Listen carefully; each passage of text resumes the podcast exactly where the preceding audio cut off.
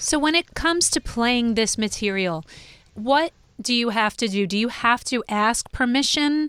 Do you, I mean you're a founding member of the band, but do you have to call Gilmour and Waters? Do you have to as a courtesy do you call them? Do you call them because as a necessity? Like how does it go down when you want to play a, a set like this?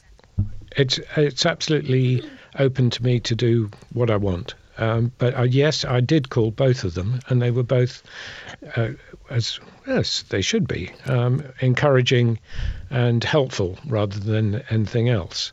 Um, no, it sort of felt like good manners, but uh, the music is available to all of us, and and indeed to uh, most people to play. It's only if you want to be a tribute band and try and do the entire show with uh, movies and so on that something called grand rights kick in, and you might have to get permission. But actually, it was uh, it was never it was never contentious anyway.